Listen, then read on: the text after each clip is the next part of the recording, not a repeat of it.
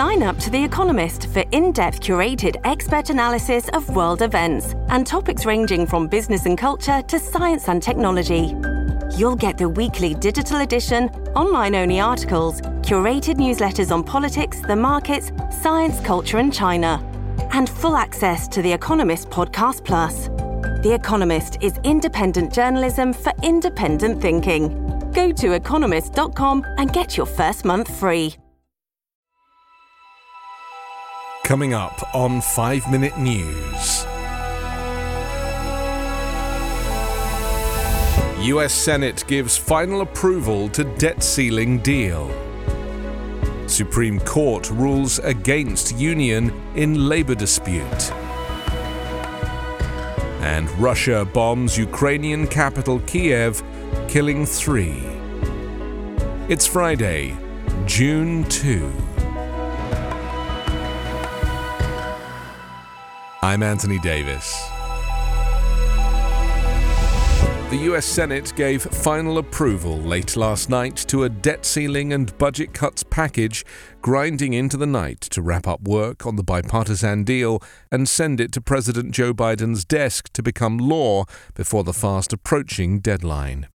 The compromise package negotiated between Biden and House Speaker Kevin McCarthy leaves neither Republicans nor Democrats pleased with the outcome, but the result, after weeks of hard fought budget negotiations, shelves the volatile debt ceiling issue that risked upending the US and global economy until 2025 after the next presidential election. Approval in the Senate on a bipartisan vote, 63 to 36, somewhat reflected the overwhelming House tally the day before, relying on centrists in both parties to pull the Biden McCarthy package to passage, though Democrats led the tally in both chambers. Senate Majority Leader Chuck Schumer said ahead of the voting that the bill's passage means America can breathe a sigh of relief. Biden said in a statement following passage that senators from both parties demonstrated once more that America is a nation that pays its bills and meets its obligations, and always will be. He said he would sign the bill into law as soon as possible. Fast action was vital if Washington hoped to meet next Monday's deadline, when Treasury had said the U.S. will start running short of cash to pay its bills, risking a devastating default. Raising the nation's debt limit, now $31.4 trillion, would ensure the Treasury could borrow to pay already incurred U.S. debts. In a dispute about the pressure that organised labour can exert during a strike, the Supreme Court ruled yesterday against unionised drivers who walked off the job with their trucks full of wet concrete. The decision united Liberal and Conservative justices in Labour's latest loss at the High Court. The lone dissenter in the case, Justice Ketanji Brown Jackson, said the ruling would hinder the development of labour law and erode the right to strike. Justice Amy Coney Barrett, writing for the majority, said the union failed to take reasonable precautions to protect the company's concrete when the drivers went on strike.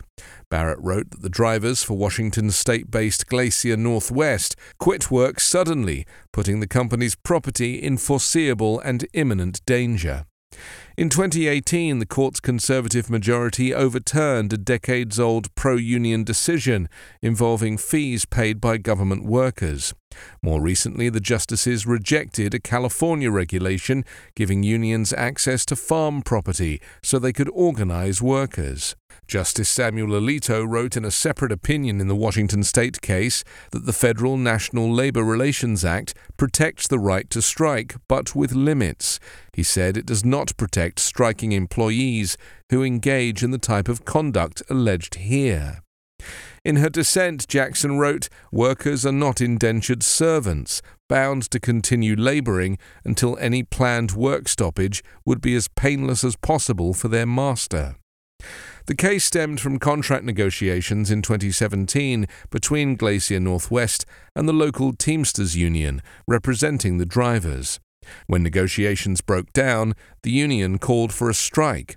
Drivers walked off the job while their trucks were full of concrete, which must be used quickly and can damage the trucks if it's not.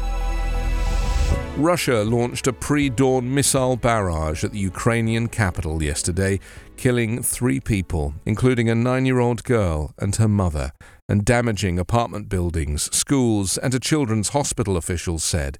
It was the highest toll from a single attack on Kiev over the past month.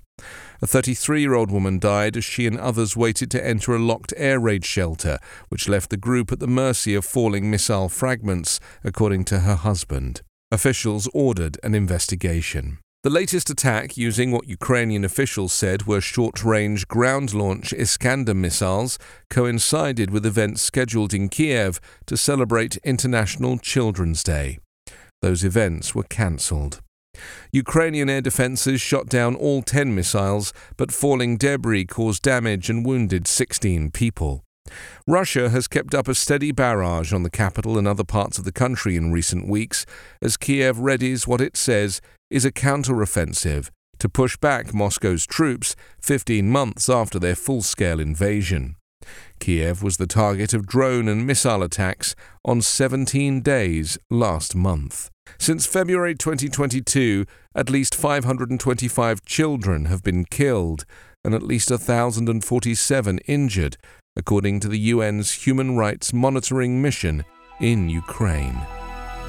5 Minute News is an evergreen podcast covering politics, inequality, health, and climate, delivering independent, unbiased, and essential world news daily.